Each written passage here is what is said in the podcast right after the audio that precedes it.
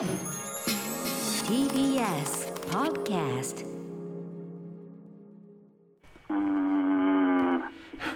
どうしました？ーんどっちかな。なんかか悩んでますね、すでにね、最初からね、うん。渡辺さんですよね、時刻は8時になりました、私はライムスター歌丸です。そして私は TBS アナウンサーのうないりさなんですが、ええ。ここからはドロッセルマイヤーズ代表の渡辺則明さんに国産 RPG クロニクルをやっていただきたいんですが、ええ。などうしなんかさっきからうーんっつってね。まあ、、うないさんはどっちかっていうとカオス寄りだと思うんですけど。カオス寄り、歌丸さんはやっぱ law なのかな？ law、ローってこれ、LAW、ロー法律的っていうかね、そうですよね。歌丸さんって法と混沌だとどっちが好きですか？どういう質問？法と混沌だとどっちが好きですか？いやーどっちかっていうとどっちも大事だけどあんまり認めたくはないけども、じうん。あんまり認めたくないけどやっぱり法的なことをうん。重んじるタイプではあると思います。なるほど、ええ。さっきあのツイッターであのリスナーの皆さんに聞いてみたら、ええ。大体みんなそう歌丸さんはローでしょって言ってました。ああそうやっぱり。ああそう。まあ法法学法学部だし、あーうん。そうそうそう。あとゲームの中でも悪いことできない。あ確かにそうだそうだ。本当だ。グランドセフトオートでも信号を守るような歌丸さん本当だ本当だ。もうバリバリローだ俺、うん。あで光か闇かっていうライトとドダークっていうのが縦軸になるんですけど、ああそその別軸あるのね別軸。うないさんはカオスのライトじゃないかっていう説が多かったですね。カオスのカオスってのはだかからそのローの逆なんですね。逆概念で。混沌混沌や自由を重んじて、あだけど光側の属性にあるっていうですね、明るいカオス。いいじゃん。感じじゃないかかな。っこいいじゃん。かっこいいじゃん、うん。さっきかっこいいかどうかで私はダークがいいとか言い張っててど どこがだよみたいな。そういうかっこいいかどうか聞いてないんだよみたいな話でねえ僕はでも僕もライトじゃないの？だってそしたら。まあそうかもしれないですね、お二人とも、多分山本さんとかががそうね。カオスのダーク。カオスのダーク。あのさあのさカオスのダーク属属性みたいな人さアナウンサーやってていいのかみたいな。ねえああそう、ん。まあ、カえオスのダークっていうと魔王とかがそうなんですけど、ね、魔王？うん。魔王ってなんちょっとつまりこれ、えっと、今2つ軸いただきましたけどね、えー秩序を重んじるローと、えーその混沌を、まあ、好きな自由とか混沌のカオスっていう軸ともう一個、えー明るいくらいでライトダーク。ライトとダーク、はい。はい。まあ、この2つの軸を使った、まあ、その4象限に分かれる平面の、あ。まあ、2軸によるこうなんていうか価値観の分布っていうのが、はいまあ、これがあの今日扱う新女神転生で非常に重要な世界観の軸になってるんですけども。そのキャラクターの位置づけというか、キャラクター、性格づけと言いましょうか、だからねうないさんだったらカオスでライトだから天魔。ね。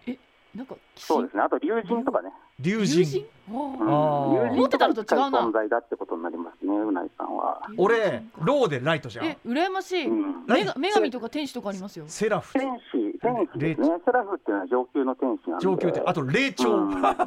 霊長。霊長。あーなんか聖なる感じするな。火の鳥みたいなことですかガルーダとかね、フェニックスとかああやつですよね、霊長であれだ確かにカオスでダークは魔王だわ。あ本当だ。ありゃりゃりゃりゃりゃローのダークっていうと、まあ、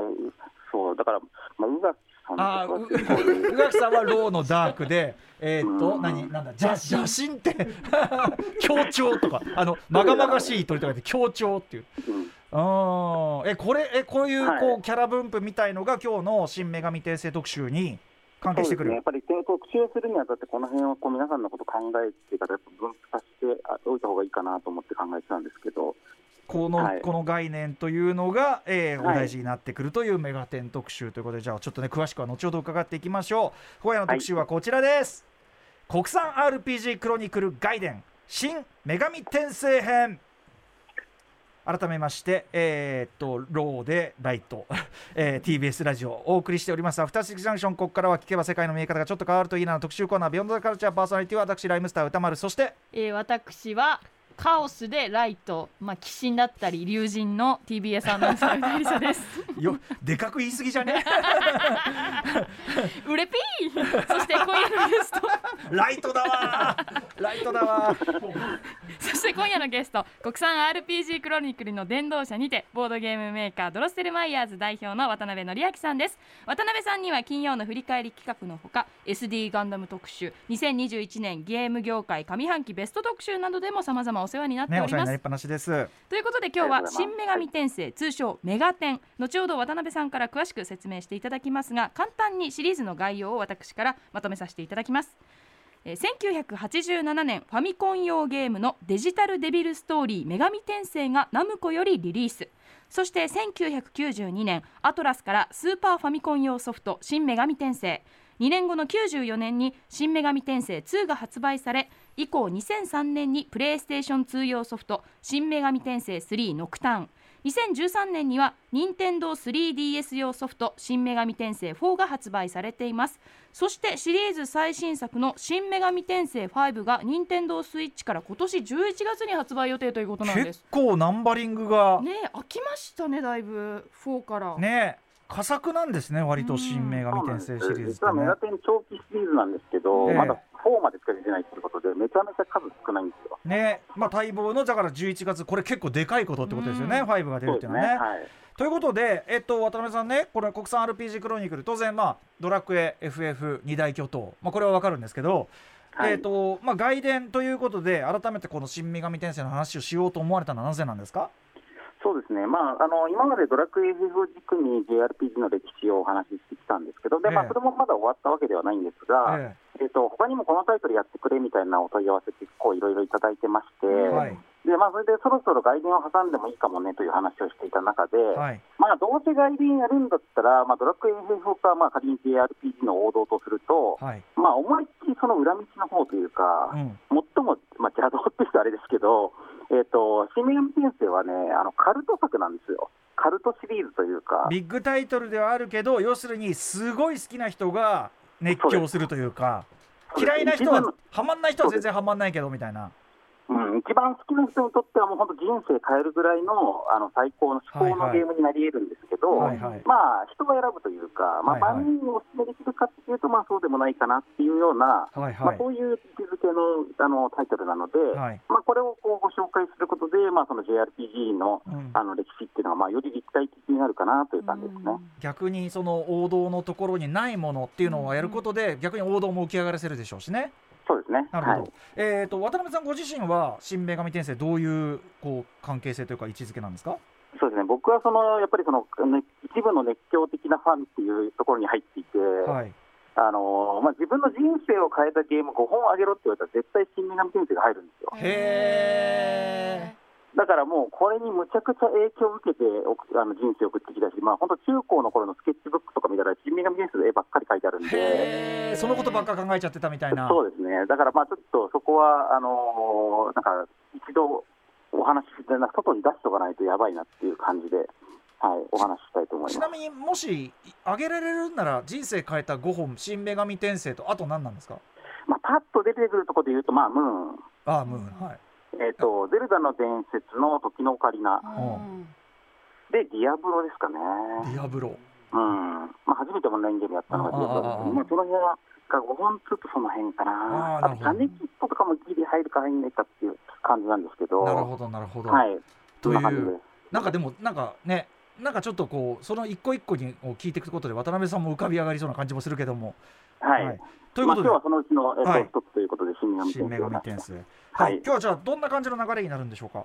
えっと今日はまあ新女神転生、まあ、とはいえ、ね、歴史も結構長いし、いろいろ入り組んだ、あの経緯をたどっているので、まあ、そこの、えっと、新女神転生の、えっと、誕生から歴史っていうところを、まあ、ざっとおさらいっていうか、ご紹介しまして、はい。でその後で新女神転生の僕が大事だと思っている、まあ、非常に素敵な見方ではあるんですけど、はい重要な要素、3要素というのを、えーうんご紹介したいと思います。新メガ新女神転生メガテンの大事な要素3つというのを整理して話すだからあれですかねあのーいろんなスピンオフとかもありますけどちょっと今日はそこをこまごまやってる時間はないって感じですよね。あそうですね、まあ、一応そのタイトルざっとはあの、えー、とご紹介しようと思うんですけど、まあはい詳しく突っ込むのは新女神転生本編ナンバリング作品のことに突っ込んでちょっとお話ししたいなと思っています。了解でございます。お知らせの後、新女神転生特集をお送りします。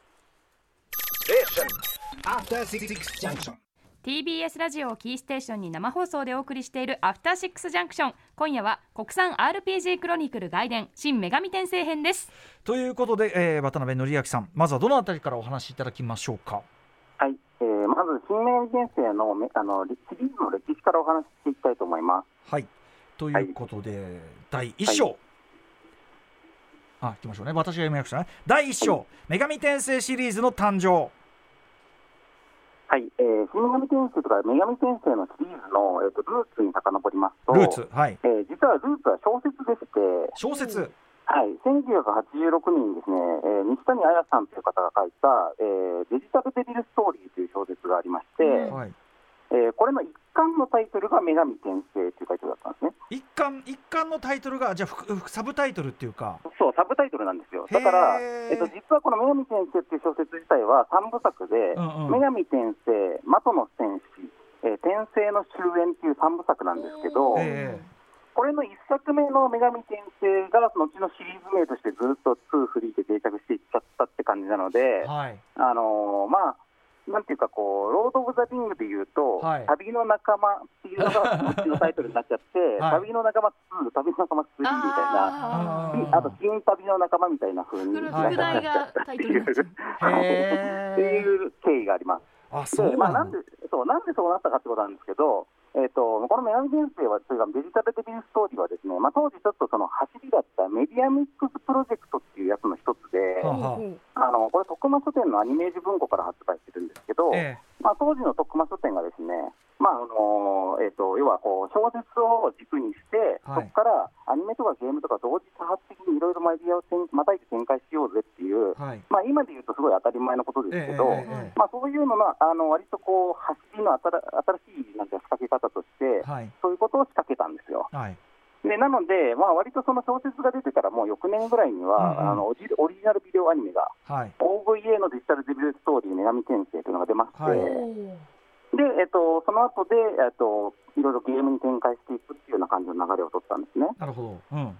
でちなみにこの小説がどういう内容かというと、ええっと、ジャンルは、えー学園電気ノベルです。学園で電気っていうのはだから山田風太郎みたいなあの伝えるに機械と書いて。ね。要するにうん。なんはか奇怪なこうまあなんていうのかな。まあ、ホラーバイオレンスっていう感じのあれですよね、えっとまあ、ちょっとオカルトが入っていて、はいはい。うん、でまああのだからまあオカルト小説っていうかその電気小説自体が、えっと当時まあ流行っていたわけなんですけど、えなのでまああの流れとしては例えばこう菊池秀之さんとかえうんうん。荒俣宏さんとかですね、はい。まあ、そういうようなタイプの、えっと学園電気小説で。でえっと、内容はあの主人公のこの中島明美っていう、まあ、天才プログラマーっていうかその高校生なんですけど、うん。えっと、頭のいい、えっと、少年がいてはい。でこの子がですね、えっと、悪魔召喚の儀式っていうのうは、ん。えっと、いろいろこう呪文とかあの魔法陣とか使うじゃないですか、えであれは実はこういろいろ数理学的なプロセスを踏んでいる儀式なので、えうんうん。えっとそれをプログラム上で再現すると、はいはい。コンピューターで悪魔が召喚できるのではっていう仮説なるほどねについてですね。まあでも当時はなんかそういうありそうな発デビルスピークとかさなんかそういうありそうな発想だ。うんうんそうなんです。で、それで、えっと、悪魔召喚プログラムっていうのを作っちゃったら、はいまあ、本当にこの魔界とつながって悪魔が出てきちゃって、うんうんうんで、その悪魔と戦わざるを得なくなるっていう感じの話なんですよ。はいはいはいで、これの中で、えっと、話が進んでいくと、実はまあ主人公の中島君っていうのが、えーあの日本神話のイザナギーチの生まれ変わりで、で、ヒロインの白鷺由美子って女の子がいるんですけど、この子はイザナイザナミの生まれ変わりであるということがですね、まあ、だんだん分かってくるので、この女神転生というタイトルは、このヒロインのことを言っている、ああなるほどね。割と直接的に女神が転生してきたヒロインですよってことを言っている。なるほどなるほどなるというほことで、もともとはまあ割とそのすげえドストレートなサブタイトルなんですけど、どはいはい。うんまあ、これがこの作品を離れてどんどん受け継がれていく中で、なんかよくわかんないけど、ミステリアスな感じがするタイトルになっていったといううんうん。感じです。なるほどなるほど。はいで、えっとこれの、えっと肝心のゲーム版なんですけど、えええっとまずですね、1987年にデジタルデビルストーリー女神先生というパソコンの見下ろし型のアクションゲームが出ます。うんうん。うんうんで、これは日本テレネットというところから出ていて、はい。で今僕らが知ってるメガテンとは全然違うゲームなんですけど、えでもう一個、えっと同じ年に、えっとファミコンで、えーデジタルデビルものストーリー女神転生という、まあ、僕らがよく知っている 3D ダンジョン RPG タイプのはい。ゲームが出まして、これはナムコから出ます。はい。でこれはどっちもですねアトラスという会社が開発していて、ええっとまあ、今、メガテンを出しているのもアトラスって会社だから、まあ、そこなんですけど、はい。あのアトラスっていうのはですね、えっと、テクモから分派した開発チームなんですテクモはい。テクモっていう会社が、まあうん。ある、まあ、今、光栄と同じグループになってますはいけど、はいはいありまして、まあ、そのテクモから、えっと分派してできた開発会社で、そのアトラスが、まあ、まだ独立したばっかりで、あんま体力がなかったんで、はい。えー開発は自分たちでしてるけど、発売するほどの、えっと、体力がなくて、えっええ。と、パソコン版は日本テレネットから出て、うん。えーファミコン版はナムコから出て。なるほどなるほど。うん、で、この、まあ、その、要は、この初期の女神先生のメディアミックスプロジェクトは、えっと、小説、アニメ、えーパソコンゲーム、ファミコンゲームとあった中で、うん。えーで、ダントツでヒットしたのが、このファミコンゲームという感じなんですね。小説もまあ、割と人気あって、その後も、あの、ちゃんと、えっと、続編とかも続いていくんですけど、はい。で、えっと、このファミコン版の女神先生が何が、えっと、すごかったかというと、えっと、ゲームの内容はですね、さっきのあの中島君とかが主人公になってて、まあええ、小説から主人公とかキャラクターだけは引き継いでるんですけど、ええ実は内容はそれほど関係なくって、ええうんうんえー悪魔召喚プログラムを使って、えっとまあ、敵悪魔を仲間にしながら、うんえっと進んでいくっていうところは、まあ、原作に忠実なんですけど、ええまあ、ゲーム自体の作りはほぼなんていうか 3D ダンジョン RPG なんですよ。うんうんうん純粋にダンジョンをずっと進んでいくっていう感じで、フィールドマップとかないんですね。うんうんなので、ゲームとしては、えっと、ウィザードリーにすごい近い。うんはいはいで、えっと、ウィザードリーといえば、例えばドラクエ FF も、えっとはいウィザードリーとかウルティマを元にしたゲームですよっていう話を、はいはいまあ、以前お話ししたんですけど、元祖はいはい、で元祖中の元祖なんですけど、ただ、ドラクエとか FF は、あのウルティマとかウィザードリーから、この 3D ダンジョンという要素だけは捨てたんですよ。あなるほどなるほど。ゲーム性っていう部分は。うん。そう。まあ、表現がいろいろある中で 3D ダンジョン部分はドラクエ FF は捨てたわけなんですけど、うんうん女神先生は逆にこの 3D ダンジョン部分だけをピックアップしたうんうんっていううん感じ、だから同じルーツなんだけど全然違うゲームになってるわけですね。なるほどな面白い。うえだからまあ、ウィザードリーのまあ日本的解釈というか、はい。まあそのねあのーまあ、その次世代につなげていったものとして、引き継ぐものとしての、まあ、価値がまず女神先生は僕はあると思っていて、はいはいでもう一個はですね、えっと、後に女神先生を特徴づけていくはい。あの仲間システムっていうのがあるんですけど、仲間システム。はい、でここでいう仲間、女神先生でいう仲間っていうのは、カタカナで仲間って書くんですけど、えっと、漢字で言うと、えっとまあえっと、仲がいいの中に、悪魔の間って書くんですよ。え普段だ普通だったら間って書くところをマクマの間と書く。うん。悪魔の間って書く。はい。なので、まあ、要は仲間の悪魔ってことです。うんうん。仲間っていうのは。でこの仲間システムっていうのが、まあ、要するに、えー敵で出てくるモンスターにあたる、えっと悪魔とうん。会話して、うん。で会話の中で、なんかこう、いろいろこうお金あげるから仲間になってよとか、まあ、いろいろな会話をして、えまあ、なんていうか、勧誘というか、ナンパというえか、桃太郎ですね。そううん。そうそういう形で仲間に来て、でその仲間を引き連れて、えっとパーティー組んで、えっと戦ってで、しかもこの仲間同士悪魔同士を合成、悪魔合成ということで、うん。別の悪魔を作り出していくことができるっていうですね、はい。まあ、この一通りの悪魔会話、悪魔合体ということも含めた、この仲間システムっていうもの自体が、もうこのファミコンの一作目の時点でもう入ってるんですよ。うんうん。でこれがすごい画期的だったんですね。へで、この仲間システムがいかにこう良かったかっていうのは、ええ。えっとまあ、当時の RPG っていうのはですね、うんうん。実は、要は、えっと、味方のパーティーメンバーに関するパラメーターと、えうん。まあ、全体のマップに関するデデータと、うん。えっと、敵モンスターデータっていう、まあ、この3つで主にできてるわけです。えええまあ、あとアイテムとかもあるんですけど、うんうん。でこの中で圧倒的にボリュームがでかいのは敵モンスターなんですよ。えうんうん。で設定するのも大変だし、はい。敵もい数もいっぱいいるじゃないですか。確かに確かにだから、このゲームのほとんどを占めているこのモンスターデータをはい。味方のリソースとしても使用することで、はいはい。一気にゲームがこう効率的に、はあ。えっと深みが出ていくっていう、うんまあ、という意味で、あのこのなんかモンスターを仲間にするシステムっていうのは非常には頭のいいで、なるほどなでまあ、実際それがあの非常に画期的かつまあ良かったっていうことの証明として、まあ、後にドラクエ5でもはい。あのモンスター仲間にするのが入って、で何よりポケモンですよね、うんうんうんうんううん。んポケモンがこのシステムを一番前面に使って、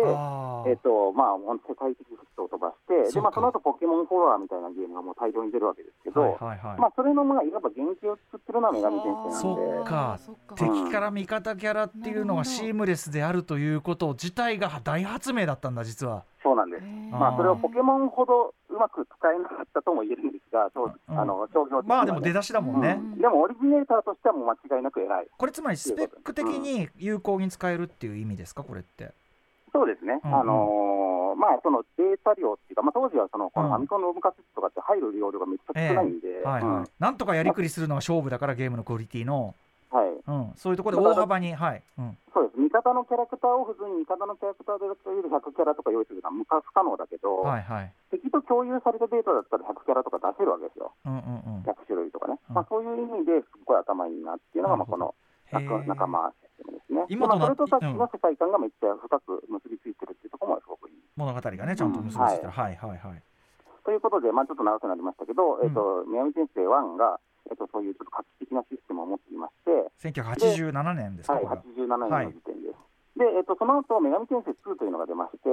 えっと、女神転生2は、えっと、やっぱりナムコから出て1990年の作品なんですけど、えっと、ここでまあ全ての運命が決まったと言っても過言ではないんですが、はい。うん。えっと、要するにさっきのデジタルできるストーリーの2を出すのではなくて、あはいはいはいはい。えっと、女神転生の2をやることはいにしたはいはいっていうのが、はいはい。で、この女神転生2っていうのはもう原作の小説とは全然関係ない独立した世界観なんですよ。はいはいはい。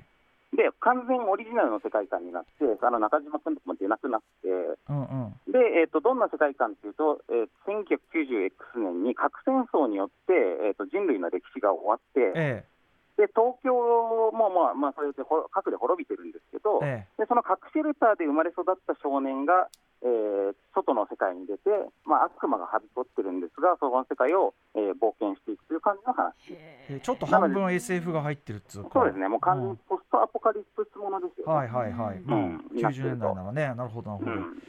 はいはい。でこの辺で、まあ、女神転生のあの世界観が、まあ、大体固まっていきまして、うんでえっとその2年後に、えっとついに、えっとスーパーファミコンで、えっとアトラス自体から、えー自社から、えっと新女神転生を発売すると、ここで初めて真という要するに真がつくわけですね。えー真実の真はい真実の真。だからこれは、えっとアトラスとしては、まあ、今までそのナムコの、えっと懐を借りてやったわけですけど、はい。えっと、自社で発売するにあたって、本当に自分たちが作りたかった、これがもう、新女神転生の決定版だっていうのを作ったのが新女神転生っていうことです。新女神転生。これが92年。はい。そういう意味の真っていう意味が込められてたそうんいうこと。ですね。そうあそうだ。ねただ急いきなり出てきたわけじゃないっていうかね。ううんんうん。そうですね、女神転生があって、えっと新真がついて、新女神、真実の真がついて、新女神転生。ねえでも最初はただのエピソードの名前だったのにってのはすごいですやっぱねリングの続編が螺旋じゃなくてリング2みたいなね。うん。そういうことですね。ははいい。はいはい。うん、で、まあ、この新女神転生の、えっとまあ、具体的にこう、えっと、良いところというのは、まあ、ちょっと後で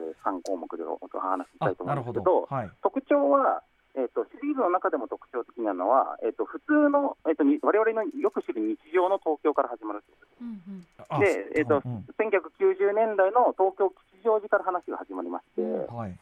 でその吉祥寺の街であの最近、ちょっとあの物騒な殺人事件とかが、あのーうん井の頭公園で起起きてると。はいで、なんか大丈夫かなって思ってたら、街にだんだんこう悪魔が出現しだして、うんうんでその悪魔を止めるために自衛隊が、えっとかいあのーだんだん街にバリケードとか張るようになって、うんうんそれで、えー海原霊司令官後藤というのがこう、衛隊を率いてクーデターを起こしてですね、おうおう。でそれを止めるためにあの米軍が介入してくるんですけど、米軍も神と天使に操られているというですね、へえまあ、それで東京がだんだんむちゃくちゃになっていくっていうのを、うん。あの描いてるんですけど、なんかそういうまあだからオカルト的なんだけどうん。ベースは割とリアルな世界観っていうか。そうですね、ううん。ちょっとまあ、僕はこの怪獣映画的なこう日常が徐々に壊れていくっていう確かに。あの描写が大好きなんですけど、はいはい実はシリーズ中でそういう描写しっかりやってるんですけど、この新新女神転生の1ぐらいなんですよ。いやーやっぱり出だしだから。なるほどね。そういきなりぶっ壊れてるっていう新あさっきの女神転生2とかも最初からこう崩壊してるんで、まあ、そういうことが多いから、まあ言っちゃえばマッドマックスの一作目ですよだからね。一応一応日常ある。うんうん。うん、なんかこういうそういう点がちょっと新女神転生特別だなと思うところの一つです。それ聞くとやっぱりあれですね。なんかこの一作目からやっとけたかったなって感じしますねなんかね。うんうんうん。味わいたかったわ。これはね、まあ、今でも結構おすすめでして、はい。えーでそしてまあざっとシリーズをこの後持っていくと、はい。えっとその後、えっと2年後、1994年に新女神転生2が出まして、うんはい。えっとこれは2年後なんで結構すぐ出てるんですけど、えー新女神転生1の、えっと結構直接的な続編です、実は。はいで話がつながっていて、はい。えー、と実は新女神転生1はさっきお話ししたあの、えー、とカオスかローかっていう世界観の中で、はい。主人公が揺れ動くようになってるんですけど、え最終的に、えー、と物語の決着も自分がローの味方をするか、カオスの味方をするか、あるいは両方ぶっ殺すかっていうことで、はい。歩みが変わるんですよ。えうんうんうんうんで、その、えー、とローが勝った世界の未来を描いたのが、この新女神転生です。秩序側というかね、うん。で秩序が勝ったことによって、神と天使が支配する管理社会になっていて、あら。うん、未来の東京が、まあ、そういうガチガチの管理社会になっているっていう、まあ、これもディストピアものです。私はそこまで極端な考えを持っていません。そうね、そうこんなはずじゃなかったんだけどなっていうのが、まあ、普通なんですけど、うんでそこから、えーとえー2003年、えー新女神転生3ノクターンが出まして、えー、とここでもいきなり、えー、と10年近く経ってるんですけねど、あい開きました。ううん。んでこの間、えー、とメガテン全然本編が出なくって、何やったかっていうと、スピンオフシリーズがめっちゃいっぱい出てたんですよ。はいはい。うん、でその話はまあちょっと後でしますが、はい。えっと、新女神伝説3ノクターンは逆にカオスの世界。で、うん。えー東京がもう本当に混沌に包まれて、ちょっとこれ、口で説明するの難しいんですけど、ええーと東京が卵になっちゃうんですね。えなんかね、世界が滅びて、東京だけが卵になって残るんですよ。で卵？東京が、えっと要は球体の内側に東京が張り付いてるみたいな丸いっこい塊になっちゃって、でその外側には虚無があるんですけど、でその丸卵になった東京の中に、えっと人間はもうみんなほとんどあの消えちゃって魂だけになってるんですが、え主人公を含む、えっと5、6人だけが人間として生き残っていて、そんな少ないでその人間たちがその、えっとこの東京自体っていうんですけど、この卵と化した東京の中で、えっとどういう行動をして、どういうあの力を身につけていくかによって、えっと次にこの卵が帰った時に新しくでできる世界がどんな断りで支配されるかが決まるっていうですね、まあ、そういうちょっと今、口でバーって言いましたけど、ええ全く意味わかんないかもしれませんが、まあ、そんな感じの。すごい世界界3にしてかなりぶっ飛んだところまで行きましたね、なんか相ね。当ですね、これもね、まあ、虚無感がすごいです、3は本当に。へえ、ちょっとベルセルク的なじゃないけど、なんかねうん、そういう匂いを感じるぐらいの。へはいえ。で、えー、とそこから、えー、とまた10年経ちまして、2013年。10年経っちゃった、また。そうです。うん。えー、新名先生4が 3DS で出まして、これよくファンもさ、この長い期間待ちますねい。や、本当なんですよ。だからね、メガテンファンはね、本編出るってお知らせを聞いてビビるんですよ。うん。本当にって感じ性が 出すぎてだから今回も5出るって聞いて、本当に出るのかなって割と直前まで思ってましたへから。え。うんうんうん。で、まあ、新女神先生4はまたちょっと変わった、えっと、仕立てで、はい。えっとまあ、始まるとですね、東の帝国っていう、まあ、今度は、えっと、かファンタジーっぽい舞台で始まるんですよ。はい。で、その中世ファンタジーみたいな街で始まって、ええあ今回、異世界ファンタジーなのかなと思って始まるんですけええど、ええでその東の帝国っていうのは、えっと、地下から、あのー地下に地下迷宮がありまして、はい。でその地下迷宮から悪魔が漏れ出してくるから、それを討伐する役割として侍っていう人たちがいるんですよ。うんで主人公はその侍の一員として悪魔の討伐をしてるんですけど、えっとその地下迷宮をある日探索していって、ちょっと行かなきゃいけない、どうしても行かなきゃいけなくなって、うんえっと地下迷宮の一番奥により向こうには行っちゃいけないよっていうことになってるんですけど、はいその地下迷宮の奥にを越えていってしまうと、はい。はい。そうするとそこが東京スカイツリーのてっぺんみたいなところに行くんですよ。そういうやつだ。はいはいはい。で、あれな、なんだろう、これって思って地下の、地下世界に行ってみると、そこにまあ我々のよく知る東京が広がっていて、実は要するに超とか渋谷とかあるんですよ。実は超未来のその東京だったと。そうです。で、そこには我々と近い、比較的近い風俗のあの人たちがまあ普通に住んでて、あそれで、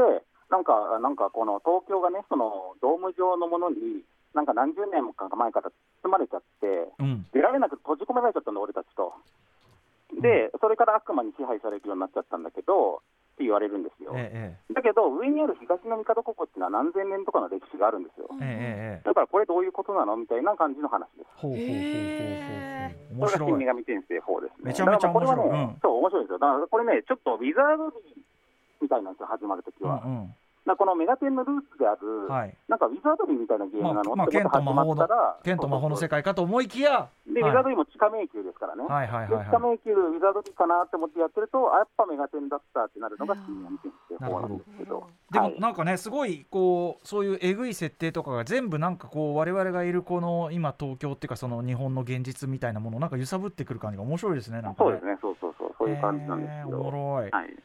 といううんうん。うん。はい。まあ、そんな感じで、えっと、4まで出てまして、えっと、今度5が、えっと、11月11日に出るよと。これじゃあどう来るか楽しみね。そうなんですよ、だから次はどうなのかなっていうことで、まあ、その今からお話しする、えっと、3つのメガテンらしさっていうのを5がどう、えっと、料理してくるかっていうのが、まあ、注目これこれ渡辺さんさでもさここまでのいきさつ知ってないとさ、はい、結構途中から10年も空いたりさ10年以上空いたりする割にはさ途中から入ると、えってことになる感じじゃない？これって。あでもね、あの逆に言うと、全然あの前作までの話と関係ないんですよ、ああそうかそうかそうか。時間経ちすぎてたり。はいはいのって one、two だけなんで、そうかそうかそうかそうか、うん、だからもう完全に独立した世界だから、別に5から入っても全然大丈夫続いてるっていうよりはイズムが続いてるだけであってね。ストーリーが直接続いてるわけじゃないんだ、なるほどなるほど、はい。うんうんうん。その時代なりに、えっと、ゼロから作り直してるっていう感じになります。そうかそうか。じゃあね、はい今度のも入り時かもしれないと、うん。そうなんです。でちなみに、えっと、その間のこの10年とかの間に何してるかっていうと、外伝スピンオフが超いっぱい出てまして、うんはい。えっとこれもちょっと名前だけほとんど言いますけど、え例えば新女神転生イフっていう学園ものの漂流教室みたいな、ええ。えっと、学園ごと異世界に行っちゃってどうやって帰るなみたいな話があったり、そう。うんうん。これ、スーファミですね。はい。で、あと、えっと、シミュレーション RPG のシリーズの魔人転生1、2というのがあったり、うんはいえーそしてこれ、コルグナイさんあプレイされたみたいですけど。デビル・チルドレンっていう、これはポケモンが流行った頃に、はいい。や、俺たちがむしろ悪魔、仲モンスター仲間にするシステム、元祖なんですけどって感じで、えええーポケモン風にした、まあ、子供向けアレンジされた女神先生のシリーズ。でこれね、アニメもやったし、えアニメも見てました。そう、へー。ボンボンのね、ゲあの漫画とかまで、これは結構、あの割と売れました。ええで、あと、えっ、と、いっそファンタジー RPG にしてみたらラストバイブルシリーズとかですね、うん。えーこれも one、two、three で出て、えーで、今、ソシャゲの D2 真女神転生レベリベレーションっていうのがあったり、ええー純粋なダンジョン RPG に戻した、えー、真女神転生ストレンジジャーニーシリーズというのが、えー、DS3DS で出てたり、ええすごい。えー、セガサターン用のブレンドとして作られた、えー、とハードボイルド探偵ものみたいなテイストのデビルサマナーシリーズがあ面ったり白、えーそしてプレイステーション用のシリーズとして作られた、えー学園ものの、えーペルソナシリーズがある。これでペルソナなんだ。ひゃーでこのうん。このペルソナシリーズが、えー、と1、2、3ってやって、3でとすごい売れまして、えええで、3、4、5と,、えー、とブランド力を強めて、もう今ではメガテン本編よりも全然メジャーな感じになっちゃってるというのが、まあ、ペルソナシリーズなんですよ、ね。えなんかその出だしからしてさ、単なるタイトルだったものがどんどんさ、うん。こう発展してたりなんか最初意図していない方向が膨らんでいくっていうのはやっぱ、そうねそうなんですよ。枝が育ちすぎるっていうのがね、このね このこのシリーズの特徴ですね。デジ。タルデビルストーリーから始まってるわけですもんね。え、うんうん、面白いなあはい。はい、といううことで感じで、はい。ざっくり、女神転生シリーズの、えー、と歴史誕生から歴史というのを伺ってきました。はい、さあということで、えー第2章いってみましょう。第2章。えーメガテンをこうメガテンたらしめている、まあ、非常に本質としての3つの要素を渡辺さんに、えー整理してお話を伺いたいと思います。第2章。メガテンをメガテンたらしめる3要素。はいえーまず一つ目がですね、えー、とさっきもお話ししましたが、これが、えー、と小原作小説の最大の発明でもあると思うんですけど、悪魔召喚プログラムというこの設定ですね、はい、えーこれがまあ僕は素晴らしいと思ってまして、うん。えーとまあ、当時ってやっぱりそのオカルトブームがあってですね、うん。でそのオカルトっぽい題材の、えっと、エンタメとか、まあ、小説とか、まあ、それこそその電気小説みたいなジャンルっていうのは、まあ、いろいろあったわけなんですけど、えっと、それとやっぱりこのデジタルっていう要素を結びつけたのが、あのすごい良かったと思います。うんで、えっと、デジタルデータとして悪魔を召喚したり保存したりとかするっていうアイディアによって、えっと、さっきのですねこう世界中にある、えっと、神とか天使とか悪魔とか、えっとまあ、その伝説上の、えっと、モンスターみたいなものが全部この、えっと、平滅ななんか並列なデータとして扱われるっていうこの世界観がむちゃくちゃ発明だと思うんですよ。うんうんうん。うん、でこれによって本当にいろんなこうホラー映画とかオカルト小説とか都市伝説とかそういうあいろんなアングラカルチャーが、うん。えっと、何でもサンプリングできるようになって、えっとまあ、スーパーロボット対戦みたいな感じで、あうんうん。まあ、スうんーパーなんかオカルト対戦なんですよ、メガテンの世界って。はいはいはい。うんうん。で、えっと、すべてがこの中に平面上に、えっと、詰め込まれる、ロー、カオス、ライトに、ダークっていう、この平面上に、うん。えっと、全部詰め込めるっていうふうになったのが、まあ、一個のこの悪魔召喚プログラムっていう発想のまあ発明ですね。なるほどね。そしかもその設定は完全にゲーム的ですもんね、そうなんです、うんうんで、これをゲームで遊ばせるっていうのも本当にその通りで、はい。えっと、つまり、えっと、デジタルデータとしての悪魔を刺激する高校生の少年っていうこの状況自体が、はい。いや高校生の時の僕からすると、はいはい。俺じゃんってなるうんうんうんうんうん。なるわけですよ、うんうん。まあ、特にスーパーファミコンでそれを遊んでいる状態っていうのが、えええそういうふうな感じがあって、えはいはい。なので、まあ、当時の僕らにとって、実は新女神先生っていうのは単なるフィクションではなくって、ええ。えっとまあ、ちょっとね、この感じってちょっと伝わりづらいかもしれないんですけど、あのー例えばですね、えっと、呪いのビデオとか、はいはい。あとリングを、えっうんうん。とビデレンタルビデオで見た時の感じとかみたいな感じで、はいはいはい。えっと、要はこのビデオ見ると死ぬよみたいなのを、うんうん。えっと、ビデオ作品として見てると、はい。まあ、もちろんフィクションだってことは分かってはいるんだけど、だけど、え、これ、本当に見ちゃっていいのっていう、なんかやばいものって感じがするじゃないですか。はいはいはい。でそういう感じで、この悪魔召喚プログラムっていうものが知らない人から届いて、はいはいそれをはい使って悪魔を刺激してみたいなことっていうのを、ええまあ、このゲーム自体が、なんかね、やばいものって感じがあったんですよ。なるほど。うん、でこれはね、やっぱりフェルトのシリーズとかいろんなものがメジャーになっちゃった後だと、ちょっと、うんうんうん。まあ感覚として伝わりにくいと思うんですけど、はいはいはい、うん、なんかあの、そういう意味でのカルト感があった。あーでもね、うん。あの呪いのビデオってすごいナイスな例えでだからああいうこうなんか J ホラーでもいいしあとそういうこうギニーピックとかでもいいけどさこう、うんうん。なんていうのそういうビデオの中に撮られたロストフッテージとしてのえぐい映像作品みたいなうんうんうん。体の作品って要するにこれを見ている俺もうそもう一部じゃんみたいなこの、そうなんですよ。本当じゃんっていうみたいな感じがしちゃうみたいなさ、いやだってその実際ねこれで悪魔召喚できますよってプログラムを起動させるってえ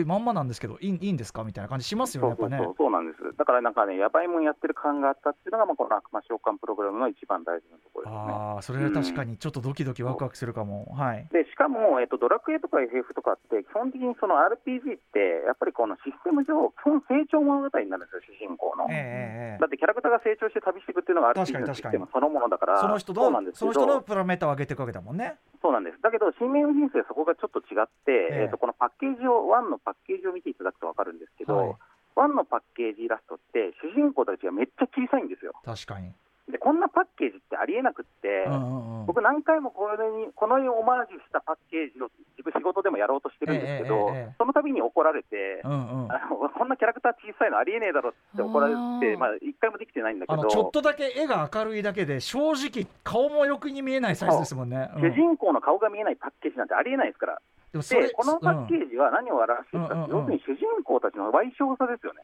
それぐらいこの人たち召喚って言うけどおいちょっと来いやなんてやってるけどそのその存在の方が全然でけえんだと。そう、だから実際は世界の方がはるかに恐ろしくって、はいはいでその世界の恐ろしさの一辺を自分たちがあの使わせてもらうことによって、なんとか戦えてるお借りしていると。主人公たちのうん。賠償さを表してるから、うん。だから同じモンスターを仲間にするゲームでも、ポケモンみたいな、ポケモンとの間で友情を育むっていうゲームとは全然違うんですよ。まあペットだもんねあれはね、うん。だってね。そうじゃなくって、この新女神伝生の世界観の大事なところは、あの主人公たちの成長を否定するってことですね。ほうほうほうほう。うん。うんうん。主人公で、まあ、一応レベルとかはあるんだけど、ええでも基本的にはその無力な存在としての主人公たちが、うんうん。えーなんとかこの、うんなんていうかこう、暴力的な世界でサバイブしていくっていう話になってるので、まあ、そこのところが、まあ、この悪魔召喚プログラムってアイデアにとって、うん。その実現されている、まあ、もう一つの世界観だなって感じです。なるほどね。ということになりますね。元がやっぱその電気、ね電気その山田風太郎的な電気小説だからやっぱりそれは外の世界はもう地味猛量がねおどろおどろしくって本当にえぐいみたいなことで、すもんね。そうなんですよ。はい、でこれがまあ一。はい。はい、そして、で三大要素、二つ目ですけども、二つ目は東京という題材ですね。東京そのもの。うんうんでさっきの、えっと、ストーリーを、えっと、解説した中でも、やっぱり、えー女神転生2では、その世界崩壊後のポストアポカリプスの東京というのが描かれて、はいでえっと、新女神転生では、えっと、徐々に崩壊する日常としての東京が描かれて、はい。でえっと、ディスト新女神転生2ではディストピア的管理社会の東京とかね、はい。で新女神転生3は、まあ、空虚な混沌の東京が描かれるわけですよ。うん。で、えっと、さっきの、えっと、ウィザードリーとかいろいろ言った新女神転生4っていうのは、じゃあ何かっていうと、えっと、外国の人から見た東京ですよね。はあ。その外部から入ってきた異邦あー人から見た東京っていうのを描いているのが新女神転生4だと僕は解釈しているんですが、まあ、こういう感じで時代時代の、要はその東京っていうのが、えっとまあ、やっぱりこうそのうん。80年代とかの頃っていうのは、東京、すごい経済的にも日本がイケイケだったし、はい。えっとまあ、今でいうところのそのなんか上海とかドバイとかみたいな感じで、ええええ世界で最先端の都市だという自負もブランドもあったと思うんですよ、東京にね。はいはいでそこであの例えばそのさっきの電気小説の、まあえっと、代表作の一つである、この魔界都市新宿、はい。秀幸さんのとか、えっとまあ、アキラとか、はいえっと、帝都物語みたいにまあ東京っていうものを舞台に、なんか異界としての東京を描いた作品っていうのが、確かに。えっとね、いろいろあったわけなんですけど、そのうちの一つに新上先生が位置づけられるんですよね。確かに、うん。なるほどなるほど、で、それを今も、えっと、時代時代で続けていて、うん。それこそ新上先生の頃のブランド性が東京になくなった後、え。えっと、ずっとあの不景気が続いている状態の東京を描いているのが、まあ、新宮建設3の空虚な感じだったりとか、はいはい。えっとまあ、その多国籍えあの社会になって、うん。えっと、グローバル社会になって外国から見た東京ってどこなのみたいな感じの視点が入っているのが新上先生4じゃないかなって考えると。へうん。え、これが5になったとき、じゃあ今度は5はえ。東京どう描いてるんですかっていうのがなるほど。僕の一番興味があることなんですよね。東京論であり、まあ、日本論でありみたいなそういう視点っていうことだ。じゃあうん。この2021に何を語るか。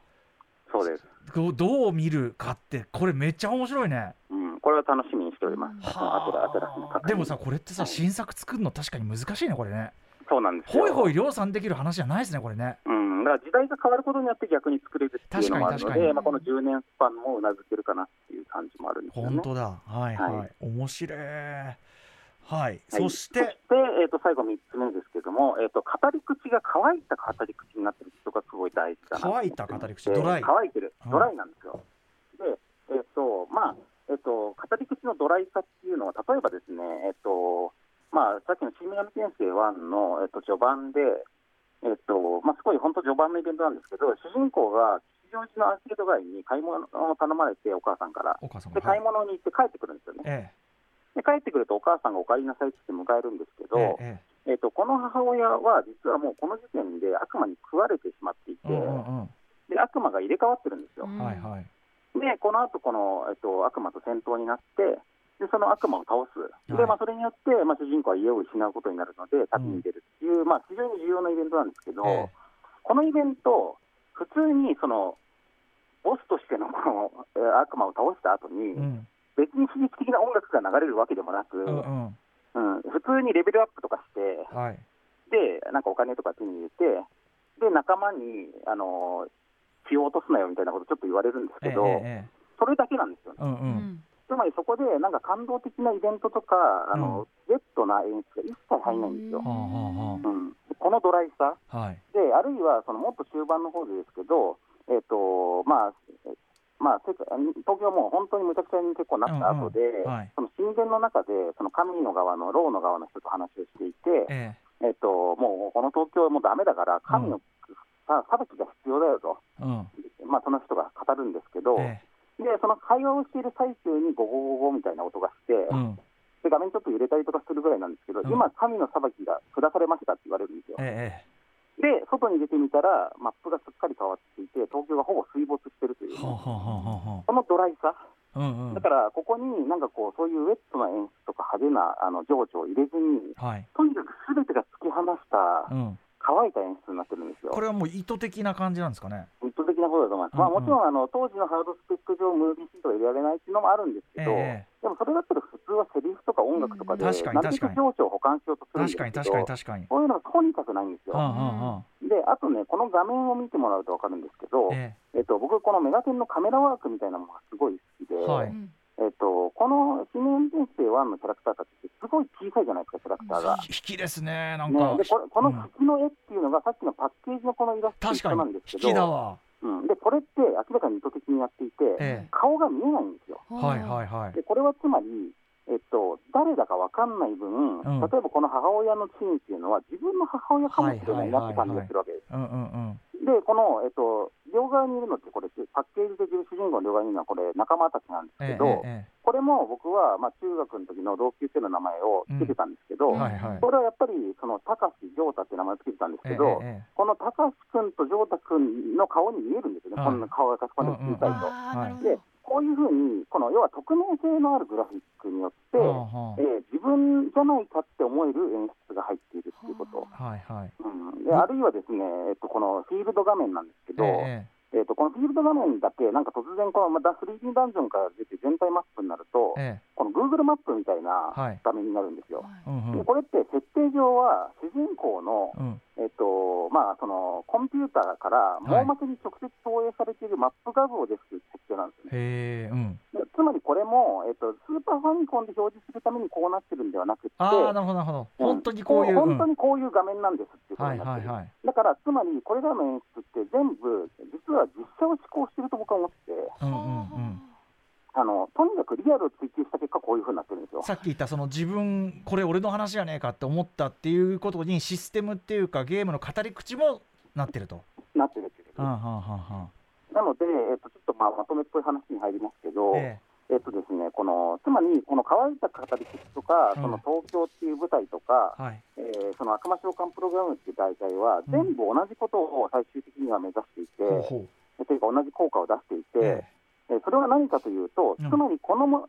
ゲームで描かれていることは、自分のことであり、なおかつ本当のことであり、えうん。えーこのゲームの世界と現実の世界は地続きなんだっていうことの表現なんですよね。うんうんうんで、えっと、よく歌丸さんが映画表の中で、うんはい。えっと、ある種の優れた映画っていうのは、はい。その映画を見て、えっとはい。映画館を出たときに、はい。この世界っていうのが今まで自分が見てきた世界とは変わってしまったような感じがするっていうことをおっしゃるじゃないですか。そうやって、つまり現実に対しての以下効果があるっていうことなんですけど、うんう新女神先生に僕が感じていただくものってまさにそれで、はいはい。このゲームを遊ぶことによって、ええ。えっと、自分たちが普段見ている世界っていうのが、はい。えもしかすると本当はこうかもしれないっていうふううんうん。に当時本当に思えてたんですよ。うんね。うん。で、その感じっていうのが、つまり当時でいうところのオカルト的な想像力でもあるし、うんはいえっとまあ、この話っていうのは、要はこうその例えばその生まれ変わりとか転生とか、オカルトのなんかいろんなあの、心霊現象とか、はいでえっと、そういうことをある程度その、まあ、もちろん疑い半分ではあるんだけど、半分もしかしたら本当かもって感じることができた、まあ、当時のそのオカルト的な、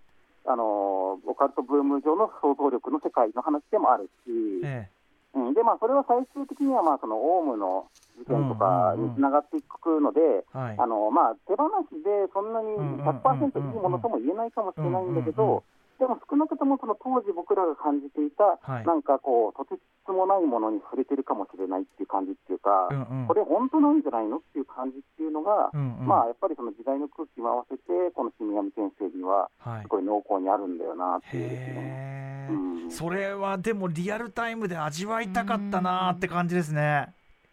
そうですね、うん。もしかすると、これは歌丸さんもなんかだいぶ好きな感じなんじゃないかなと僕はそう思うんですけど、まあ、でそしてそれらっていうのはもちろん、そのドラクエ FF 的な、うん。まあ、ファンタジーであり、えーなんかまあ良き物語でありみたいなところの完全にアンチテーゼでもあるわけですもんね。そうですね、そうそうそう。いやだからある意味僕僕が苦手だって思う要素が全部カバーされてるっていうか、いやそうなんですよ、そうそうそう、だからキャラクター的な要素とか、漫画的な要素、アニメ的な要素みたいなのがほぼカットされていて、ええだから僕は、まあ、それこそ、まあ、本当は逆なんでしょうけど、ええキューブリックの映画とかを後に大人になって見たときに、ええキューブリックのあのシンメトリーな絵っていうのメガテンみたいって思ったし、ああすごい。あとで突き放したねそうこの引きの絵が多い感じとそう、かね。乾いた感じ、あと、はい。例えば黒沢清の映画とか見たときに、うん。まあ、最初は例えばキュアとかで殺人事件の話から始まるんだけど、え最終的にはあれ、なんか世界自体はい。がとんでもないことになってしまったのではって、えいもう後戻り効かないのではって感じが、僕にとってはメガテンなんですよ、それって。いやーへえ味はあーまあだから他のメディアでは僕も味わってるかもしれないけど、うん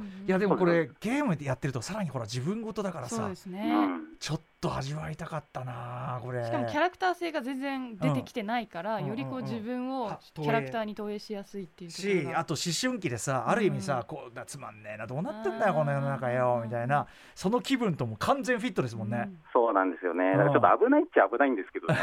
うん。やっぱりこの終末思想とか、そういうのにつながりやすいものでもあるんだけ確かに。ど、うん、でも正直そういう気持ちがあったってことは、ちょっとね、否めないので、うん。まあ、まあだからか、うん。というかカルト作品って言うからにはそういうことですよねそれはねやっぱりね。そういうことです。まさしく、はいさあということいやでもすげえやっぱ俺さ、うん新女神転生のこととか何も知らないからこれどだなんか面白く聞けんのかなぐらい思ってたんだけど、いややっぱ舐めちゃいけなかった渡辺さん、ね。もう恐ろしいです。めちゃくちゃめちゃくちゃ興味湧いたしやりたいんだけどこれ、はい。どどうすりゃいいですか？だっえってとですね、えっと、今からもし新女神転生、まあ、いっぱいあるので、やろうと思ったら、はい。まずおすすめは、えっとさっきの新女神転生3ノクターンというのの HD リマスター版が、はい。えっと、PS4 とスイッチで出てます。うんうんうん。うん、で、これ、どっちかというと PS4 版の方がロードが速くておすすめです、はいはい。っていうのがあるのと、あ3をやる。あと、うん。もっと手軽なのが、任天堂スイッチオンラインに加入してる方だったら、はい。新女神転生1と2と IF が、はい。えっと、無料配信中なので、まあ、これで1をやるっていうのが一番まあいいかもなって、まあ、ただやっぱり新1って結構、その昔のゲームでカルト作だから、あのええ。ゲームの難易度とかはね、結構厳しめで、すごいそういう意味でもドライに作られてるので。はいはいはいはい、うん。まあ、きつって思うかもしれないので、まあ、遊びやすさっていう意味だと、えっと、さっきの新3の、えー、HD リマスターがいいかなって感じですね。でもね渡辺さん僕みたいにね、今時ゲームにもう甘やかされきってもうもう甘やかされ甘やかされきってる人間はねそれでもハードル高いですよこれ。うん。まあ、そうだとしたら、えっと、いっそのこと、えっと、今度発売する新女神転生5から、はいあのだよ入るっていうねのもありかもなって感じですね、もうただまあ別にこれ、多分前作遊んでないとダメってこと一切ないので、まあでもこればっかり渡辺さん、今度のその5がねどう来るかは渡辺さんも当然わかんないわけだからね、そうです、だから作品的評価に関しては全く分かんないんですけど、まあ、そこを僕らと同じようにあの大丈夫かなって、不安半分、期待半分で遊ぶのもありかもなっていう感じです、でも概要は今日のそのねあの解説ですごく入ったから、一応うん踏まえておくべきその前提っていうのかな。だからまあ我々も5から入って、うんあれ？だから一応出だしはあれって思ってもあれなんか話だいぶちげえじゃんって思っててもあーってなるのかうん。終わ終わったけど渡辺さんこれどうなんすかみたいな可能性もでゼロではない。そうなったら、まあ、そうなったら僕もアトロクで言うかもしれない。いやーでもすごいうん。なんかあとその時代的なあの読みとかいろいろも含めてすごい面白かったし僕はこの話めっちゃ好みです。ありがとうございます。最高です。うんはい。だからまあそう、なんか機会があったら、ちょっと皆さんね、ぜひ一回、まあ、あの本当、好み分かれるシリーズなんで、やってみて、ちげえなと思ったら、別に離れてもいいと思うんですけど。でもだいぶポップになってるとはいえ、やっぱ「ペルソナ5」が僕 RPG アレルギーを解く一つのきっかけだったからやっぱ理由あるなって感じがしましたすごく。まあ、そういう意味だと、ペルソナよりさらに歌丸さん好みなんじゃないかなという気がしますね。そうかもしうん。はい。ということで渡辺さん、はい。えー、と時間が来てしまいましたのでお知らせごとお願いします。はい、えー、とお知らせとしては、えー、と今度ですね、えー、と米光和成さんあの、えー、とぷよぷよとか、あハーってはいいうゲームを作ってるゲームクリエイターの方が。はい。あそうですよね、えー、うんとアトロクにも出られたことあると思うんですけど、池袋コミュニティカレッジでやってるゲーム作り道場というのがありまして、えー、とそれの10月16日から新シーズンが開始するんですけど、これの、えーとえー12月18日のゲスト講師に出ることになってますので、まあ、もし興味ある方、ゲーム作りに興味ある方は、まあ、このゲスト陣もすごい面白い人が多いので、ぜひ申し込んでみてくださいっていうことと、はい。えっとまあ、うちのお知らせとしては、この間と一緒ですけど、怪獣オンジャースシリーズが、えっと発売中でして、はい。えーボルカルス、レビアス、最新作、ユグドラサスと,、はいえっと3作が発売してますので、うんぜひ怪獣もの、えーボードゲームとして興味ある方は触ってみてください。はい。あと、えっと、ベスタスアフターシックスジャンクションの60、